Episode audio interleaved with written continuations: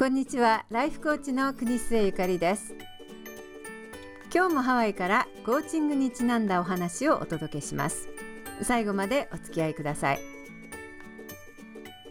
2018年11月25日第92回目の配信は He, She, They というテーマでお送りします。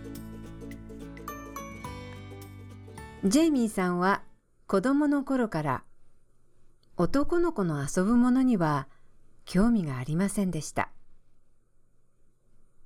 母親や兄弟たちが呆れたり反対したりするのを横目に髪の毛を長く伸ばしてカールをしたりトリートメントをしたり女の子が好きそうなことには何でも興味がありました。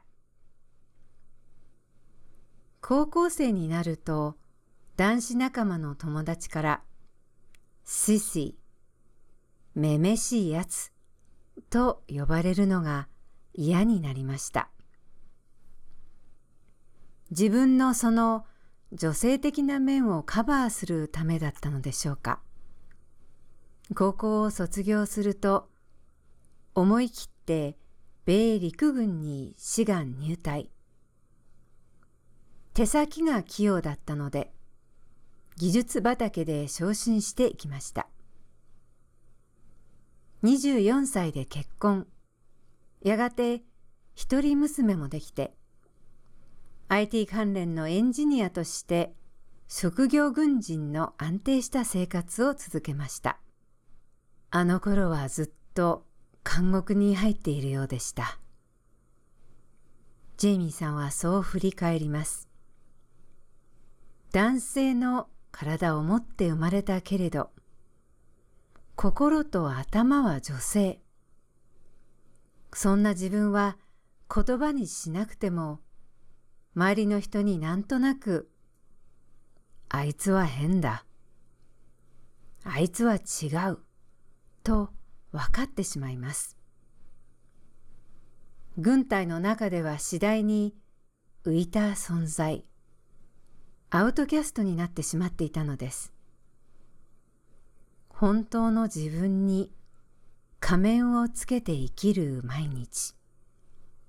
ある統計によると、男性の約3万人に1人、女性の10万人に1人が、生まれた時の性は自分が心理的に感じる性とは異なるという意識を持った人々であると言います。身体的に明確な男女差が心の中の認識と違うということは今までは一種の精神障害と見られ性同一性障害者という名前まで付けられていました。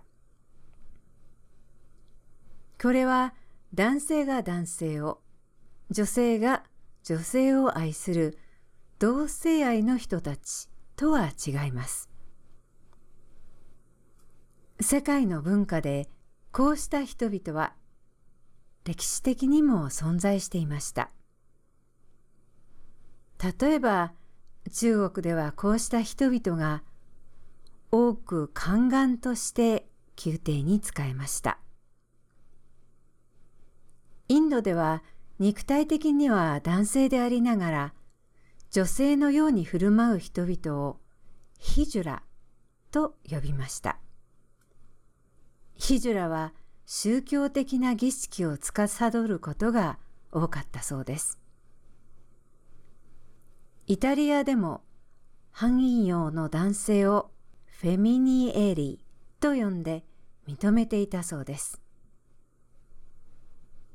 アメリカインディアンでは Two Spirits の人々として障害ではなく一つの才能とみなしていたようです。しかし現代のアメリカ社会でジェイミーさんの毎日は社会に受け入れられない苦しみと自分の心の中の葛藤の連続でした。軍から退役しても本当の自分と社会が認める自分とのギャップに押しつぶされるような毎日でした。自分が自分であって自分でない生活。こんな人生に一体意味があるのだろうか。ジェイミーさんはこんな苦しい毎日をもう終わりにしてしまいたいと何度も自殺を考えました。やがて医者の勧めもあってトランスジェンダー性別を超えた性別越境者つまり女性として生きるため性転換を目指しホルモン治療をすることを決心しました化粧をしかつらをつけスカートを履く生活を試しますしかし女性になりきることは男性の肉体を持ったジェイミーさんにはどこかに違和感が残ったのです。結局、性転換手術を受けることは断念し、法律上の性別だけを男性から女性に変えるという決心にとどまりました。州によって異なりますが、アメリカでの性別変更は名義変更のように書類の提出だけで簡単に済むところがあります。日本でも平成15年から性同一性障害特例法という法律が認められ、一部の性別変更が認められるようになったそうです。ジェイミーさん一家が暮らしているオレゴン州のポートランドも進歩的な町です。ポートランドで同じような苦しみを持ったトランスジェンダーのグループに入ってサポートを得ようとしたこともありました。しかし理解をしてくれると思ったトランスジェンダーの人々はジェイミーさんのように肉体的には男性のままで心理的に女性であるという中途半端を認めない人もいたのです。トランスジェンダーならトランスジェンダーらしく、法律上だけでなく、身体的ありさまも女性になりきらなければ認められない、というのです。ジェイミーさんは、このグループでも自分がアウトキャストであると感じました。行き場のない自分がありました。性別という根源的な自我が社会に認められない苦しみは多くの人には想像もつかない苦しみだと思います。ジェイミーさんはそこで全米で初めての試みに挑戦します。性別を変えるのではなく、第三の性を認めるように裁判所に訴え出たのです。長年連れ添った奥さんのサンディさん、画期的な訴えに同調してくれた弁護士、そして理解を示してくれた一部の仲間がいました。男として生まれた。女になろうとした。しかし、自分は男だけでなく、女だけでもない。そうした分別がない存在だ。自分は男でもなく、女でもなく、he でなく、she でなく、they と呼んでほしい。これこそが本当の自分だ。英語で non-binary 非分別性と呼ばれる性を主張したのです。医者や軍隊からの文書が提出され、第三の性の存在が存在することを主張しました。結果は、なんと OK でした。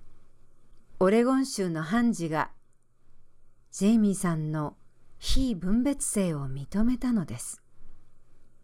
ジェンダーニュートラルが存在するとアメリカの州の法律が認めた最初でした。ジェイミーさんのこのニュースを聞いたとき、私には初めての話なので、大変違和感を覚えました。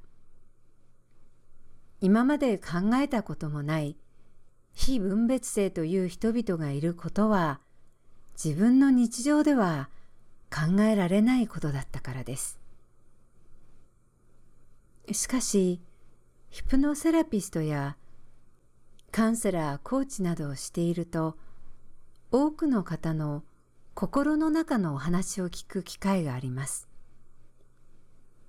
表面に出ている社会的、経済的、文化的、肉体的自己イメージと、心の中の自分とのギャップがあるというお話は、思ったより多くの人がしてくださるお話です。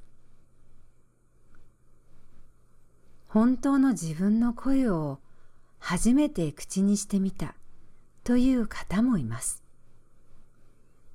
いつも心の底にあった気持ちがなんだかもやもやしてわからず、ヒプノによって認識できたという人もいます。私たちは他人の表面に現れたものだけを見てこの人はこんな人だと判断しています。ネクタイをしていれば男性だ。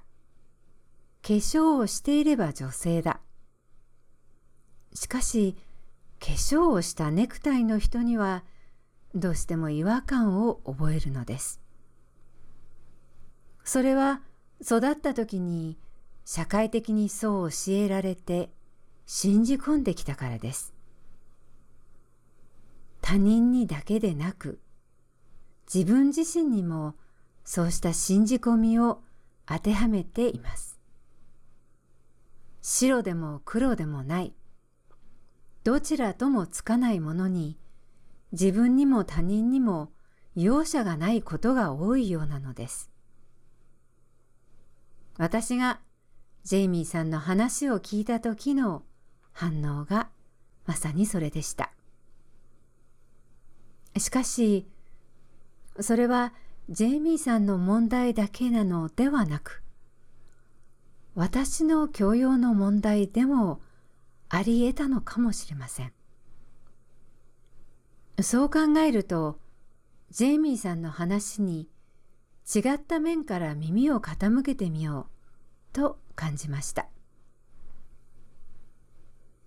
アメリカの科学ジャーナリストのシャンカー・ベダンタム氏がこんなことを言っています。自然は明瞭な輪郭を持っていない。人間はすべてに明確な分別があると信じたがる。